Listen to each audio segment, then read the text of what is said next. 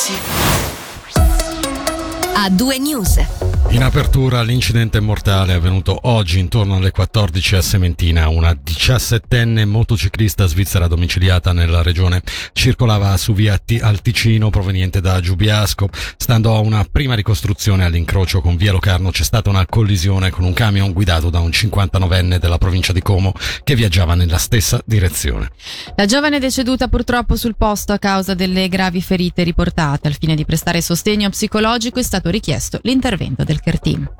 È stato rinviato a giudizio di fronte alla Corte delle Assise Criminali il cinquantenne che l'anno scorso in agosto sparò al figlio. I fatti avvennero in via aeroporto ad Agno e il ragazzo, oggi 23enne, fu colpito con un fucile in modo grave, tanto da rischiare la vita.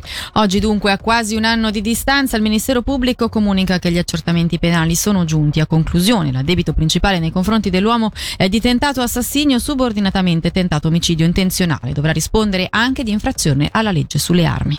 Sono stati ritrovati dei resti umani appartenenti a uno svizzero domiciliato nel Locarnese scomparso a Tenero nel 2004. A comunicarlo la polizia cantonale che fornisce alcuni dettagli sulla dinamica del ritrovamento. I primi resti dell'allora 42enne sono stati rinvenuti da un escursionista lo scorso 14 aprile alle Bolle di Magadino in un luogo che in precedenza era già stato interessato da lavori forestali e abitualmente ricoperto dalle acque del lago Maggiore che però in quel momento si erano ritirate a causa della siccità.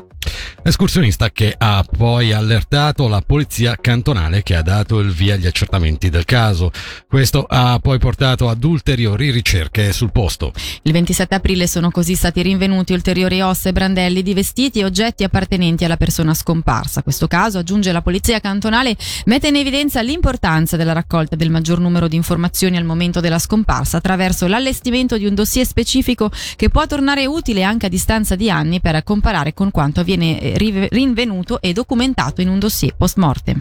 Voltiamo pagina, riflettori nuovamente puntati anche sui centri federali eh, d'asilo che anche in Ticino potrebbero rimanere senza contratto collettivo a partire dal 2024. Una denuncia che arriva dal sindacato VPOD dopo che l'ente AOZ che si occupa di gestire le strutture ha inoltrato una disdetta cautelativa nonostante le trattative in corso. Sentiamo il segretario cantonale Raul Ghisletta. Temiamo in particolare che tutta una serie di normative importanti per i lavoratori, per esempio salari, per esempio altri tipi di, di normative, eh, vengano spostate dal contratto collettivo al consiglio d'amministrazione della OZ, quindi che poi sono in mano unilateralmente a questo ente che è un ente parapubblico della città di Zurigo. Una disdetta è una disdetta, se le trattative vanno bene ci sarà un nuovo contratto, se vanno male non ci sarà più nessun contratto collettivo, quindi in modo gentile per dire che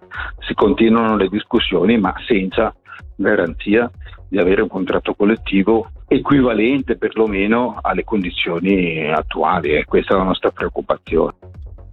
L'azienda elettrica ticinese comunica che in seguito a dei lavori di manutenzione all'impianto di produzione Piottino da venerdì 30 giugno a lunedì 16 ottobre ci saranno delle possibili variazioni di portata del fiume Ticino tra Rodi e Personico. Gli utenti del fiume sono dunque invitati a prestare particolare attenzione alla segnaletica sul posto.